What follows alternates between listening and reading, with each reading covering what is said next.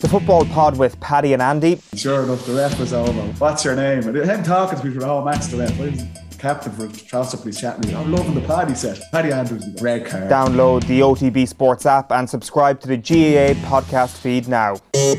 Football on Off the Ball. With Paddy Powers Save Our Game. England's goals totaled 110k for Irish football. Gamble responsibly. Gamblingcare.ie. All right, Philippe Auclair coming up in a while, but John Giles is with us on this Thursday evening. Evening, John. Evening, Nathan. Turns out it wasn't coming home after all. No, no, very disappointing in the end for for, for, for English supporters, anyway. Mm. What went wrong then for England on Sunday night? Uh, well, I think the team selection was a big mistake, Nathan. The switch to three at the back three at the back, and and well, actually he was playing with five at the back because if you take the three central backs and that, so if you play five at the back, it means there's a player there's a player out somewhere, mm. and I think when he did that, they were, I think they were probably going to be outplayed in midfield anyway, Nathan, over the ninety minutes. I think they were, but if Trippier hadn't been picked and they just played the ordinary back four, then you could have put Grealish. Uh, or Henderson in yeah. the middle of the field. So he missed out on a player, in my opinion, in a very, very important position by picking Trippier and four other. I know they, they were wing backs, what they're called wing backs now, uh, Trippier. Uh, but Trippier coming in, uh, Nathan, in my opinion, could have, be, could have missed out. They missed out on a mid, uh, midfield player, and I think that told on them in the, the, the after the first fifteen minutes. Because I'm sure what Southgate uh, would say and has said is that, well, it was those two wing backs who linked up so brilliantly for their goal after three minutes. Well, that's true. But there's, but there's another 87 minutes to play, Nathan. Yeah. You know, so, okay, that, that can happen and it can work in that way. And it did, and it was a very, very good goal. But after 15 minutes, once uh, uh Italy got a grip of the game and the, uh, the, the, the midfield play with Verratti and uh uh, Jorginho and to a lesser extent Barella, uh, they dominated the, the, the rest of the game. It's not 75 minutes. Mm. So, I mean, okay, you can say, yeah, it was a good goal with what he did, but in the long run, they didn't win the match through it. I think they lost the match through uh, that situation. Southgate had made a lot of changes during the tournament, so you know flipped fullbacks after the first match onto the Scotland game. Went with three at the back against Germany because Germany it felt were going three at the back, and he sort of matched up against them. There was a lot of surprise even before the game when it emerged that he was going to go with, as you said, the two wing backs and three centre backs because, as you said, they were giving up that midfield battle instantly. Was that was that a negative approach, a conservative approach, or was it an acceptance that, well, even with Saka in there, even with three in the middle, we don't have the technical talent in the players to dominate an, an Italian midfield. So let's let them have the ball, but let's be rock solid at the back. No, it was a stupid decision. It was just stupid.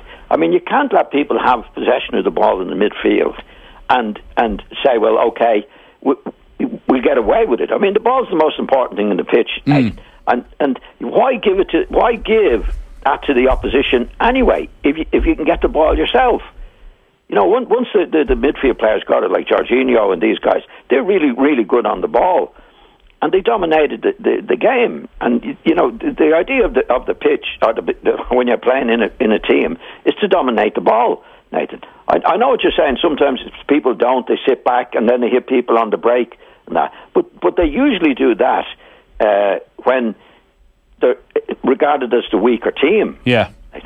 You know, well, England, like, would you look at the players that they have, and all if you look at all around the team, uh, you know, apart from the two midfield players, I think uh, England had the stronger, the stronger players.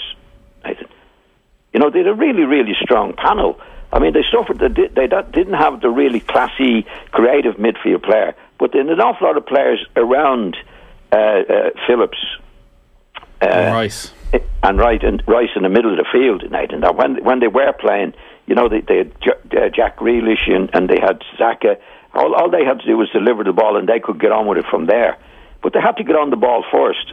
And after the first 15 minutes, I mean, Italy were really, really good and dominated the game after that, in my opinion, especially from the middle of the field. The performance was consistent with a lot of what we saw from England during the tournament, maybe with the exception of the match against Ukraine, who they put four goals past. They were very conservative. He did seem to put a huge emphasis more on the defensive side than actually on trying to create something does a do you think a different manager and, and, God knows who that is because there doesn't seem to be the top managers crying out for an international job, but is there a lot more a different manager with a different, more positive style can get from that England group? Well, I think I think they had enough in the in the in the what he had, uh, Nathan. To, to, to get to the final, which he did quite quite comfortably. Yeah. I mean, if you go back, I mean, the final. I mean, he just made outrageous decisions uh, in the final. There's no doubt about that. And uh, you know, bringing the, I, I say with Trippier, he missed in place in midfield, and then we got to the penalty situation where, which was was a disaster for them. You know, I think that's that that is poor management. There's no doubt about that. Because if you look at uh, Roberto Man- Mancini, I mean, he's he, he I don't think he had as good a players. Only in the middle of the field did he mm. have as good a players as England had. But this fella's been he's been unbeaten for 33 games. Nathan. So this this fella's a real a real pro and doing what he did uh, in this particular competition. I, I, don't think he made the, the, the, silly changes for the in in the final in selecting the team that he did. It was a pretty uh, a, a, team that he pretty had for, for, for most of the other matches. Yeah. Anyway, so there was no change in the way he was turning his team out. If anybody was making changes for the opposition, it was Southgate. And do you think playing Grealish, and is it just Grealish or does Saka or Henderson do the same? Do you think playing one of them and playing with four at the back and three midfield and three attacking players gives England a bit more dominance of the ball? Definitely.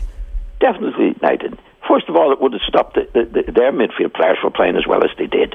You know, they were outnumbered in the middle of the field. I mean, mm. you had Rice and Phillips there, but but the, the, they're, they're very good at what they do, Nathan. They're not as good as the midfield players, Verratti and Jorginho. Especially about Jorginho now is playing better than he did for Chelsea, but that's by the way. But they they were type of players who were clever on the ball, short pass here, short pass there, getting it through.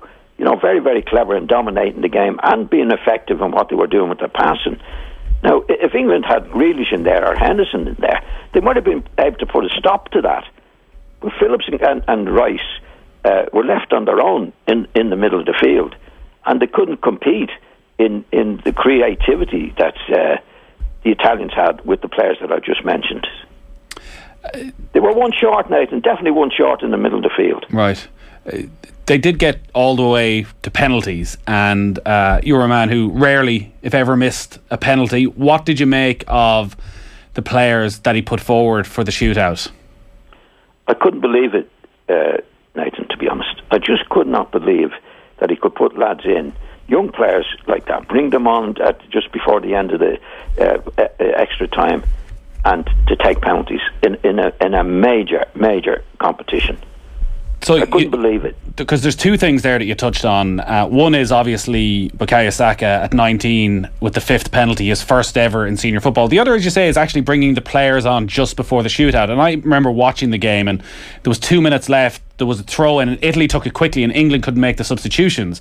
And there was a chance Italy might have just kept possession. The ball might not gone out of play again, and England don't even get those players on the pitch, Rashford and Sancho.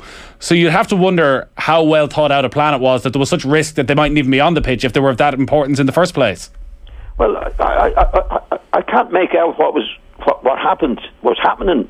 Uh, you know, normally before with, with a manager, when you when there's always a possibility that there's going to be a shootout. Mm. There's always that possibility.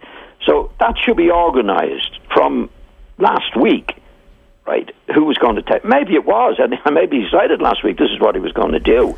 Uh, I wouldn't say it was a last minute thing, but but uh, it, it, it, it, was just odd that um, the players that he picked for such a vital situation were young lads and inexperienced lads, and and again just bringing them on. I mean, you, you have to warm up in a game. Well, would you have felt comfortable coming on in a situation like that and the, your first touch of the ball being a penalty kick in a shootout of that importance?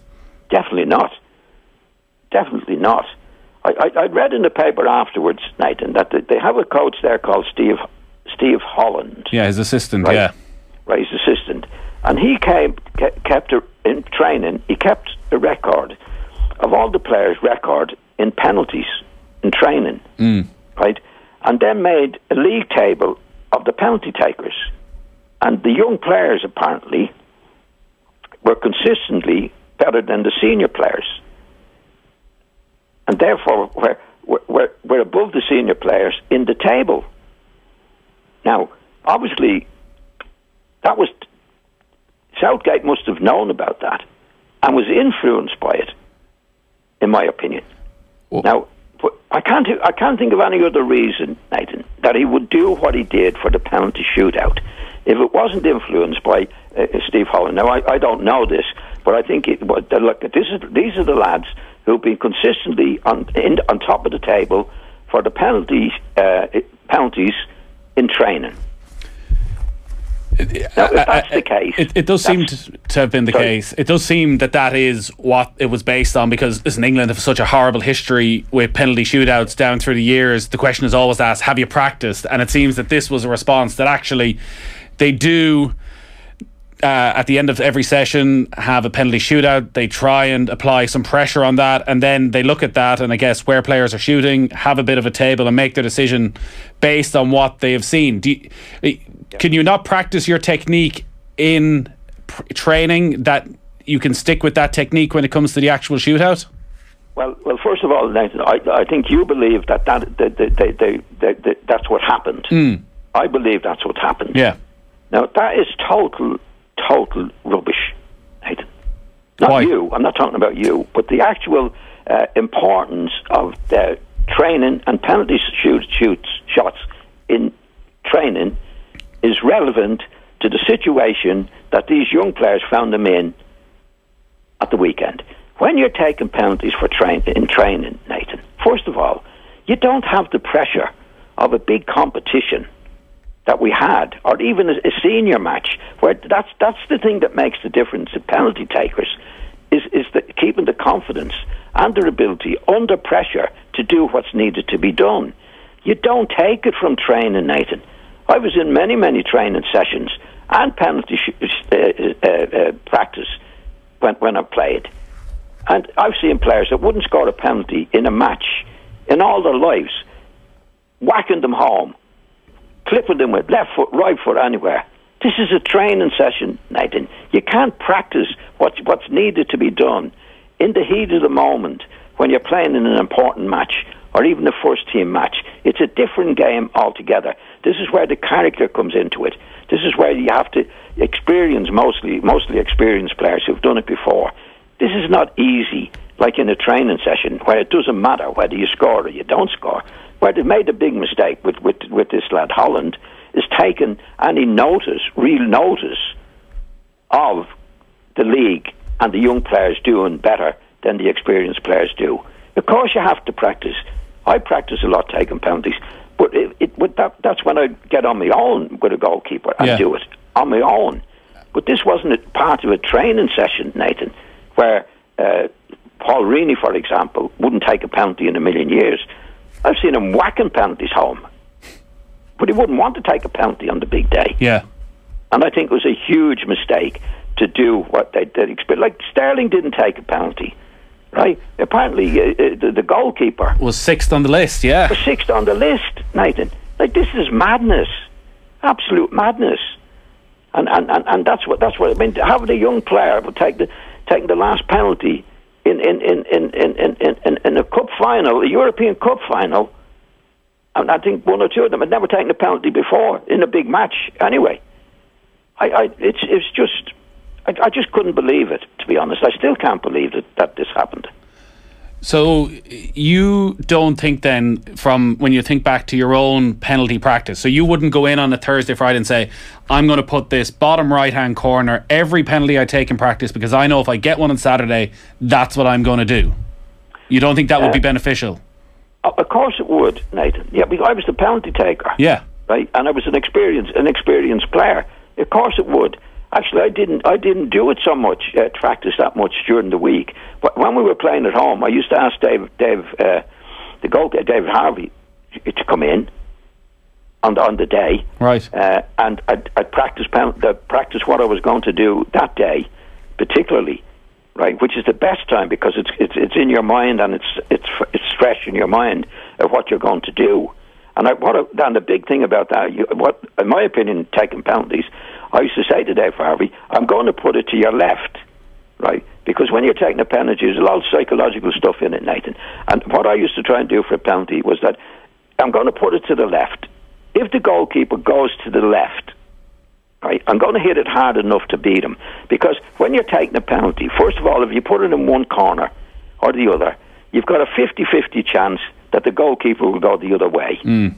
So you've got a 50-50 chance. So when you're taking a penalty, you make sure you keep it also inside the goalpost, but hard enough if the goalkeeper goes that way. So you've made up your mind. Now you make up your mind either way. On the on, on I would probably on the Friday would know what side I was going to put it on. On Saturday and Saturday particularly, we're playing at home. I'd go in and practice it at around what half ten o'clock, half ten that morning. When you're playing away from home, you can't do it Yeah. But I would I would certainly do a bit of practicing on the Friday. I wouldn't overdo it either, Nathan. To be quite honest, I wouldn't be taking like 15, 20 penalties. I'd be doing enough to know this is what I'm going to do, and I'm confident in doing it that way. But you have to be in the right frame of mind on the day to do it. That's the big thing. You know, you can practice it. There's nobody there. There's nobody in the crowd. It, it might be a big match. You're, you're no score with a minute to go, and the pressure's really on. That's that's what you've got to take, and then you- then then you get, you get experience from all of that. But these kids coming on in in, a- in a European final, mm. and they were taking a penalty at senior level before. At least one of them did that. It's Yeah. just it's just I just well as I said before, it's just I just don't believe it. Well, I think you just have to see the stories that have come out since that a lot of the senior players were a bit bemused that Saka was given the fifth one on even Marcus Rashford's statement where his prolonged run up he put down to the fact that he just wasn't maybe feeling 100% and you're wondering well how did the management not see that he Yes. wasn't 100% if they're putting him on for that penalty kick. Yeah, as you say, Nathan, like you, like you, there's always a possibility uh, of, of of a shootout. There's always a possibility. So that should be organised. It- you know, okay, they got there, but you, it, that could be organised a week, two weeks beforehand, in case you get there. Of course, then you got you, you, you but you, you you pick at that stage, you pick your penalty takers and let them practice as much as they can. Now I know they won't all play in the final, but if you got if you got seven of them, right, practicing hmm. every day, but you wouldn't have a league table though, Nathan. You'd pick up the players, especially experienced players, right? To, and, and no, this is like you're going to be taking the penalties. This is it. This is what you practice, and the, and they should be mostly experienced players, Nathan. You know, Yeah. like you'd Sterling and Kane and Maguire played and, and then Stones played. You know, Sterling played. I mean, uh, quite honest, you might, might you might let Rashford take one, but you'd, you'd keep these other kids a million miles away from it. Yeah. Well, certainly cost them in the end. Uh, looking back at the tournament as a whole, John, it like was really entertaining. A uh, lot of goals, a lot of great goals, a lot of uh, close matches, extra time, plenty of drama. Did you enjoy it all? I did. I did, Nate. I think once it got past the early, uh, uh, the early uh, games in the in the, the prelims, and then and then later on there were some good games in that. I mean, Switzerland, France was brilliant. You know, Croatia, Spain. Uh, th- th- there were quite a few actually. Were very, very, very good. I thought it, it, overall the tournament was was was excellent. Yeah. Uh, and Italy, worthy champions? I think so. I think so. I think they went through unbeaten. Nathan, don't think anybody beat them in the. In, No, they were- in they were very the impressive in the group stage, yeah. I think there was really, really good management, really good management from Mancini, because he didn't really have a an out and out goal scorer. Ki- I think, came into the team. He wasn't in originally. I think scored more goals than anybody else. Yeah. But they didn't have a Sterling or a, or a, or a Harry Kane uh, in in their lineups at all. Uh, and I mean, what they did. I mean, midfield they were very very good. I mean, Jorginho playing. I think he played a lot better for, for, for Italy than I've seen him play for Chelsea. And also from the manager's point of view, like going back on the tradition of Italian uh, football and, and international teams or football generally in Italy, in my time in that, like if, if the Italian team scored after a minute, they'd be defended for 89 minutes. This didn't happen with Mancini. You know, they were pressing up up the pitch. They were if they scored a goal, they were going going again, and they had great defenders as well, Nathan. But there was a change definitely in the way that they, they played from the tradition as we as we've known it. Yeah. Um, John, you're going to stick with us for the summer, I think. Uh, we'll chat again next Thursday. We might uh, do a little bit of nostalgia as well over the next few weeks. I know people loved it last year. Yeah, we'll do that, Nathan. You, Uh, tell you tell me what you want. You're the boss. We'll put it out. We'll put it out to the listeners. What do you want John Giles to talk about over the next few weeks? It won't be long till the new season starts again. But uh, great stuff as always, John. Thanks, Nathan. Speak to you then. John Giles there, and if you want to get John Giles every week, just download the OTB Sports app and subscribe to our football podcast, and you'll get everything that we do, including Philippe Auclair. He's coming up next. Football on Off the Ball. With Paddy Power's Save Our Game. Is your bookie giving you jack? Then you haven't tried Paddy Power. Gamble responsibly. Gamblingcare.ie. Delighted to be joined on the line by French football writer Philippe Auclair. Good evening, Philippe. Good evening to you. So the uh, world of football never stops. No sooner has Euro 2020 come to a close, and we're involved in transfer negotiations, Oh, and that is yeah. going to dominate the next month. All that nonsense, and well, French players are going to be very involved, and French clubs are going to be very involved with the financial crisis that is engulfing the French game. We might get onto that in a moment, but just to put a wrap on Euro 2020 because a lot has happened since we last spoke. Uh, we have covered in depth the scenes, the horrific and shocking scenes at Wembley from mm-hmm. Sunday night. And the more you read, the more you realise Yes. it could have been a hell of a lot worse and that they were incredibly fortunate that there weren't serious injuries, that far worse didn't happen.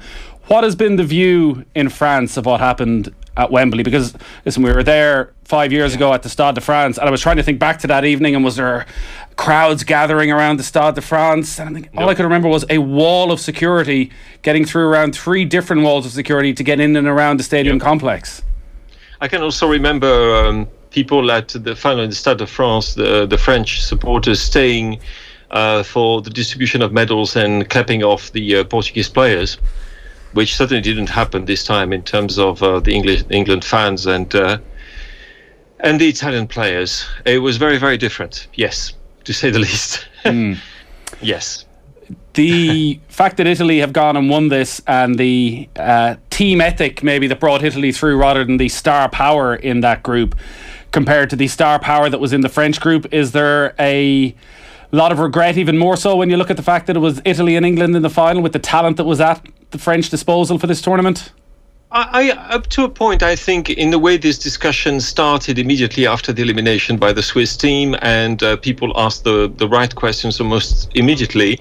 And I think everybody is aware of the fact that the teams that did best in this tournament were teams were, which put the collective valor of uh, of the squad beyond the qualities of individuals, uh, and and thi- this doesn't just go for the the uh, Italian team. And I said nearly said the England team because it's equally valid for the England team, but you could also t- say the same uh, for the Spain for Spain and and for Switzerland and for Denmark. The teams that came out of these tournaments with uh, the heads, you know, the up the highest were all teams which in a way put the team effort or the collective effort above the individual prowess or talent of of the players. And which is one thing that many people have commented upon in France. Obviously the um, autopsy if that's the word is going to carry on for a while. And wondering why is it that France failed? You know the world champions were unable to keep a, a two goal advantage with nine minutes to go on the clock and so on and so forth.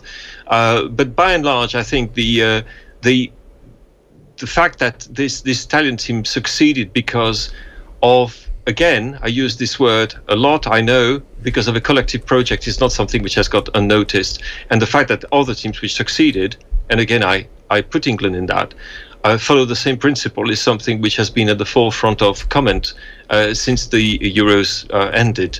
And um, I think rightly so. Um, it, it probably is one of the uh, one of the interesting and probably a quite uh, uh, one of the things that make me optimistic about the future of international football when you see that happen. Hmm. Uh, the COVID delay to the tournament means that the international calendar is a little bit out of sync. So Yep. we're only 18 months away from the World Cup, and the World Cup qualifiers have already started and will be back underway in six weeks' time. Didier Deschamps' future as coach, does that influence it? That actually now isn't the time for radical change. That actually a uh, bit of consistency, a bit of continuation is what the best international sides need over the next 18 months. Was there any risk to his position at all after the defeat? Um, there, there, there is risk, and there was, or rather, there was risk. I don't think there is any left. I mean, before the tournament started, it had been agreed that Didier Deschamps would carry the French team onto uh, the 2022 World Cup and perhaps beyond that. Uh, it's something which had been agreed by the French Federation and, and Didier Deschamps himself. Uh, he's still a world champion. Uh, he still brought the team to a um, final of Euro 2016. So, you know, his honestly, when you look at what he's done with the French national team, apart from this particular instance, mm. uh, it's been a great success. So there, I don't think there's much of a problem uh, for him as far as his position is concerned. Uh, on the other hand, it's true that there's been a lot of talk about should we move to somebody else, and of course, a lot of talk has been about the fact that uh, the coaches who have inverted commas failed because failure is always relative in, in a cup competition. Uh, of the big countries, that is, are, are, coaches who have been in place for quite a long time. That's him, that's Joachim Löw, that's Santos, and obviously people will look at, you know, they look at Southgate, uh, they look at Mancini, and, and they see, you know, managers who have been in, in charge of the national team for far shorter a time than he himself has been. I mean, it's 2012. That's a long time ago. And and you you could think, well, maybe you know, so just as we say that uh, a club manager shouldn't outstay his, his welcome, and unless he wins all the time, three years is a maximum. Well, in terms of national teams, we're looking far, far beyond this three-year term. And the question has been asked, but honestly, I do not expect anybody, Zinedine Zidane or anybody else, taking over from Didier Deschamps for the 2022 World Cup. Mm. Uh, as well as the scenes outside of Wembley, what's dominated the last week has been the abuse that Marcus Rashford and Jadon Sancho and Bukayo Saka mm. have taken online. And Bukayo Saka released a statement earlier today, and like the yes. most powerful line was saying, I knew instantly the kind of hate that I was about to receive. And it's a sad reality that your powerful platforms are not doing enough to stop these messages, talking to the social media networks.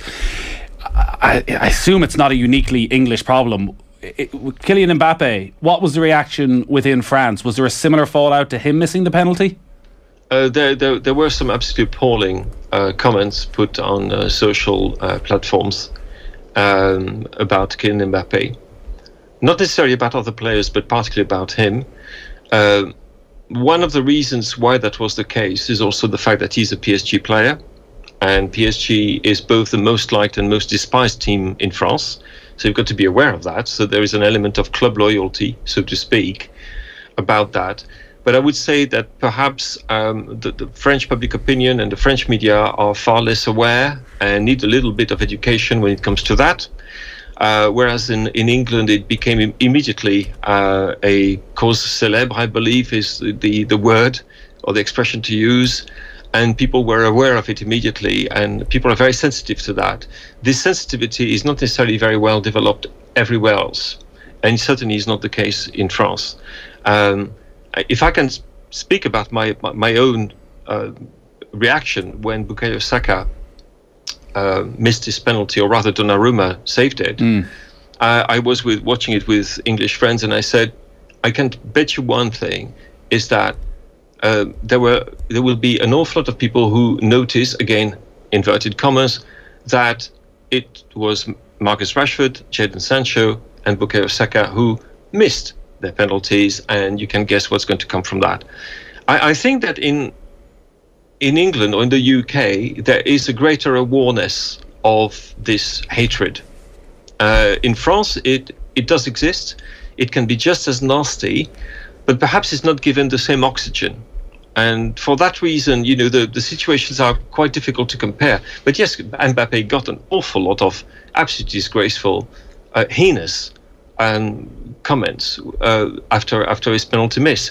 And um, again, it's it depends which way you want to look at the, at the mirror. If you want to look through it or you want to look at it. And uh, at least in England, I believe people are confronting it and I think in France, in some ways, people are forgetting it and not really don't really want to to to look at it at all. So it might be a good thing in some ways because you don't want to, don't want to give oxygen to the haters, mm. uh, which is one thing you do when you suddenly you know home in onto these racists who suddenly um, crowd their timelines with appalling insults. Um, so it has been the case too in France, but not quite in the same context and to the same extent. Yeah. Uh, one of the most interesting things I found uh, ahead of the tournament, listening to you talk in the show, was when Karim Benzema would come up mm. and I never realised the reverence that Karim Benzema was held in within French football and also among the French players. Like the way you were talking about the buzz that they were getting of Karim Benzema, the great Karim Benzema returning yeah. from Real Madrid. I, I just assumed he was another player in a squad full of superstars he had a really good tournament. He obviously had some moments of absolute magic. Uh, he's 33 at this stage. Is, is, this uh, the end? Was it a quick return, or do you expect that actually Benzema will still be there for Qatar? I, he will be there. I, have got absolutely no doubt about that. Um, I mean, he he's wanted to go back into the French national team for a very long time. Uh, his performance, and not just on the field. I mean, he was at times absolutely magical, and he was as good for France as he had been for Real Madrid for a number of years. Um, it's not just that; it's the way he uh, integrated himself in, into the group, which was not an obvious thing to do because there are tensions within this group. There's we shouldn't deny that. Some, not every single one of uh, uh, Benzema's teammates and member of the additional staff was particularly happy at him coming back because we have to remember why he, he actually left the team or he was taken out of the team uh, some five years ago. Um, but he behaved absolutely impeccably. Uh, he made all the right efforts I was going to say all the right notes, but that wouldn't be fair to him. He did much more than doing the right notes. He did the right thing, and on the uh, on the field of play, he was, I would say, probably the best French player in this Euro, uh, the most consistent. He had some problems to start with, but he grew into the tournament, and he, you know, honestly, against what he did against Switzerland. You know, we don't even talk to, about him as a player of the tournament, but believe me, I mean, uh, that the first goal he scored against Switzerland, I mean, as an individual goal, uh, is one of the, I mean, the greatest moments, certainly footballing moments of, of, the tournament. So, yes, I fully expect Karim Benzema to to stay in the team and to be actually one of the leaders of uh, that team, the French team, if they qualify for uh, 2022 yeah, it is one of the weird quirks of tournament football that once a team is knocked out and you move on to the next stage, almost all the greatness of what they've achieved is forgotten yeah. about. And you say you think back to just how brilliant Pogba and Benzema were at times in that match, and then when it comes to those team of the tournaments, neither of them are uh, are found near it. Uh, all our football and off the ball is with thanks to Paddy Powers Save Our Game. England racked up 11 goals at the Euro, so that means Paddy Powers donating 110,000 to Irish football. For information on responsible gambling, visit gamblingcare.ie. So for the next four weeks or so, it's going to be transfer gossip dominating the headlines and French players, Kylian Mbappe, Raphael Varane will be dominating, but also French clubs because there's been a collapse of one of the television deals in France, which means yeah. that, with the exception uh, of Paris Saint Germain, almost all the French clubs, including the new champions and what brilliant champions they were, Lille, almost all of those clubs are in pretty severe financial difficulty. Um, more than severe. Uh, it's um, I don't know where to start really. I mean, it's a complete collapse because we still don't know exactly what the situation is going to be for the new season. We know Amazon has moved in as we were expecting them to do so. Uh, there are question marks about the other uh, broadcasters. The amount of money which they're going to plow into the game in France, into the professional game in France, is no is going to be nowhere near what MediaPro was supposed to put in, uh, which was about a billion you know, euros a year. So for a club like Lille, what does oh, that mean per God. season? Jesus. I mean, Lille is a basket case, um, as are many other clubs in France. Um, their finances. I mean, you could you talk about Lille, you could talk about Marseille, uh, which is you know really well supported, a huge fan base, uh, massive potential, and the rest of it. You look at it; it's everywhere. It's everybody's losing money. And I know it's not uh, exclusive to, to to Liga. It's the same in most, you know, national championships and leagues across Europe.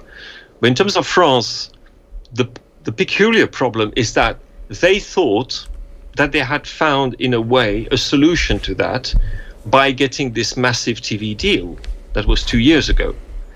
And then the deal completely crashed. And then suddenly, I mean, and, and the clubs, being football clubs, had been speculating in a way, investing uh, money, or rather spending money, investing is a polite term, uh, which they didn't have, in the hope, or in s- some cases, the conviction that they would get this share, this big share of the big cake. But what they're getting is a very small cake. You know, it's like a souffle which you've taken out of the oven a little bit too early and it's gone down. Doesn't taste very nice, and there's far less of it to share around. So everybody's financial progression uh, projections are, are being revised. So it's okay for PSG because UEFA has put financial fair play aside because of the pandemic. So it's okay because they can put in the whatever money they want, which is why you see them actually being very active on the transfer market. For the others, it's more of a question that how can we get any money? Because what we're going to get from the broadcasters is far less than what we were expecting only 18 months ago. So therefore, no, it's it's more it, it's it's an existential crisis, and and I'm not exaggerating that when I use these words. Those clubs, perhaps in other financial contexts, wouldn't be able to operate. Honestly, Right. there is no money. And I mean, there is no money. Uh, there is not enough money coming from sponsors. There is not enough money coming from people going to through turnstiles for obvious reasons. The money coming from broadcasting is nowhere near what people were hoping it would be. And because of that, we are, I mean, we still have uh, players under contract and uh, there's still a few clubs trying to do this and that and the other. And Marseille is investing some money. Uh, the case of Bordeaux is is a crazy one, who have been taken over by Gerard Lopez. I will not say anything about it, but it is insane, really insane. And the the whole economy of French football is wrong. And at some point, you know, when you're heading towards the wall at 300 miles an hour, there's one point you're going to hit it and it's not going to feel particularly nice. And I'm afraid that I can't see how you can, I don't see where the brakes are. And um, people keep spending and, you know, live from one second hand to mouth, basically one minute to the next. But there is no genuine solution, uh, which which is, you know, available to to these clubs, which are in peril for their own lives the Premier League clubs will be the vultures circling around the carcass here, but will the Premier League clubs, with the likes of Camavinga, who's been linked with Manchester United, uh, Renato Sanches been linked with Liverpool, Houssem Yes. Aouar has been constantly like every good player outside of Paris Saint Germain, it seems, is in the papers. Is there enough Jeremy money? Doku as well, the Belgian, but Wenger, obviously from Rennes. Is, uh, is there enough be- money in the sale of those players to keep those clubs alive for the coming season?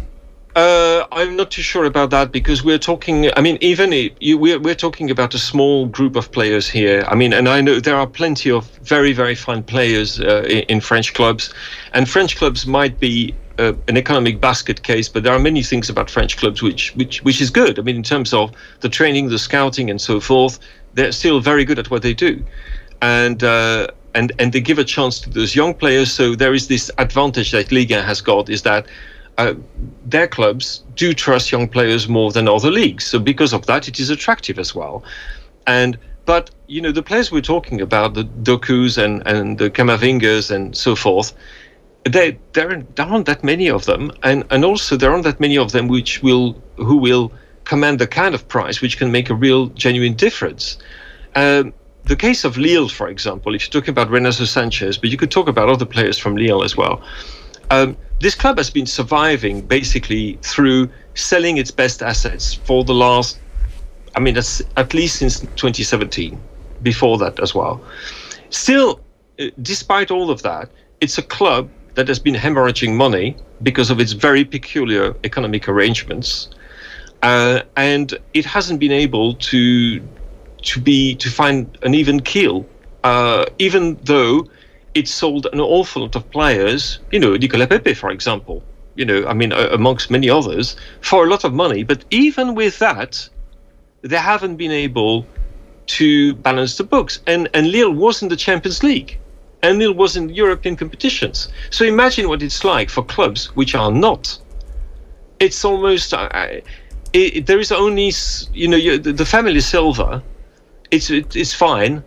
Uh, you can sell it, but there's one moment when suddenly there is not much left on the shelf, and there is not much to extract from the the mines that you've been digging in for a long time, and which everybody's aware of. So um, no, I mean a, a few players will sell for a lot of money. It might ease the situation of a few clubs here and there for a while, but it is not a solution. Uh, it's interesting you mentioned financial fair play in Paris Saint Germain when you look at the wages that they must be paying around oh Gini Wijnaldum, Sergio Ramos, Gianluigi Donnarumma, and the signings of Hakimi and Danilo Pereira as well. The if, Mbappe, I'm sure we'll talk a lot more about over the course of the summer. Rafael Varane, it looks almost certain he's going to leave uh, Real Madrid, and maybe because he's not an attacking player, it doesn't gain as much headlines. And Manchester United supporters have got mm. Jadon Sancho.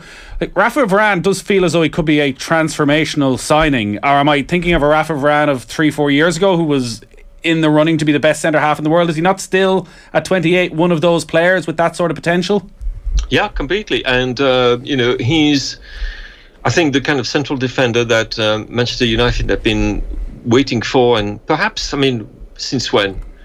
Uh, I, am trying to think back, but I, I, I, think that they're hoping to to find if they can get Varane, thinking of the Maguire Varane partnership as being the equivalent of the uh, Vidic Ferdinand, for example, uh, partnership. Uh, he has got um, everything that a centre back, uh, top centre back needs in terms of technique, his passing is superb. He's good in the air, physically strong. He's very calm, which is you know his greatest quality. Was his uh, the first quality that every scout noticed in him, even you know when he was at Lens. Uh, and, and, a very young man, he always had that about him.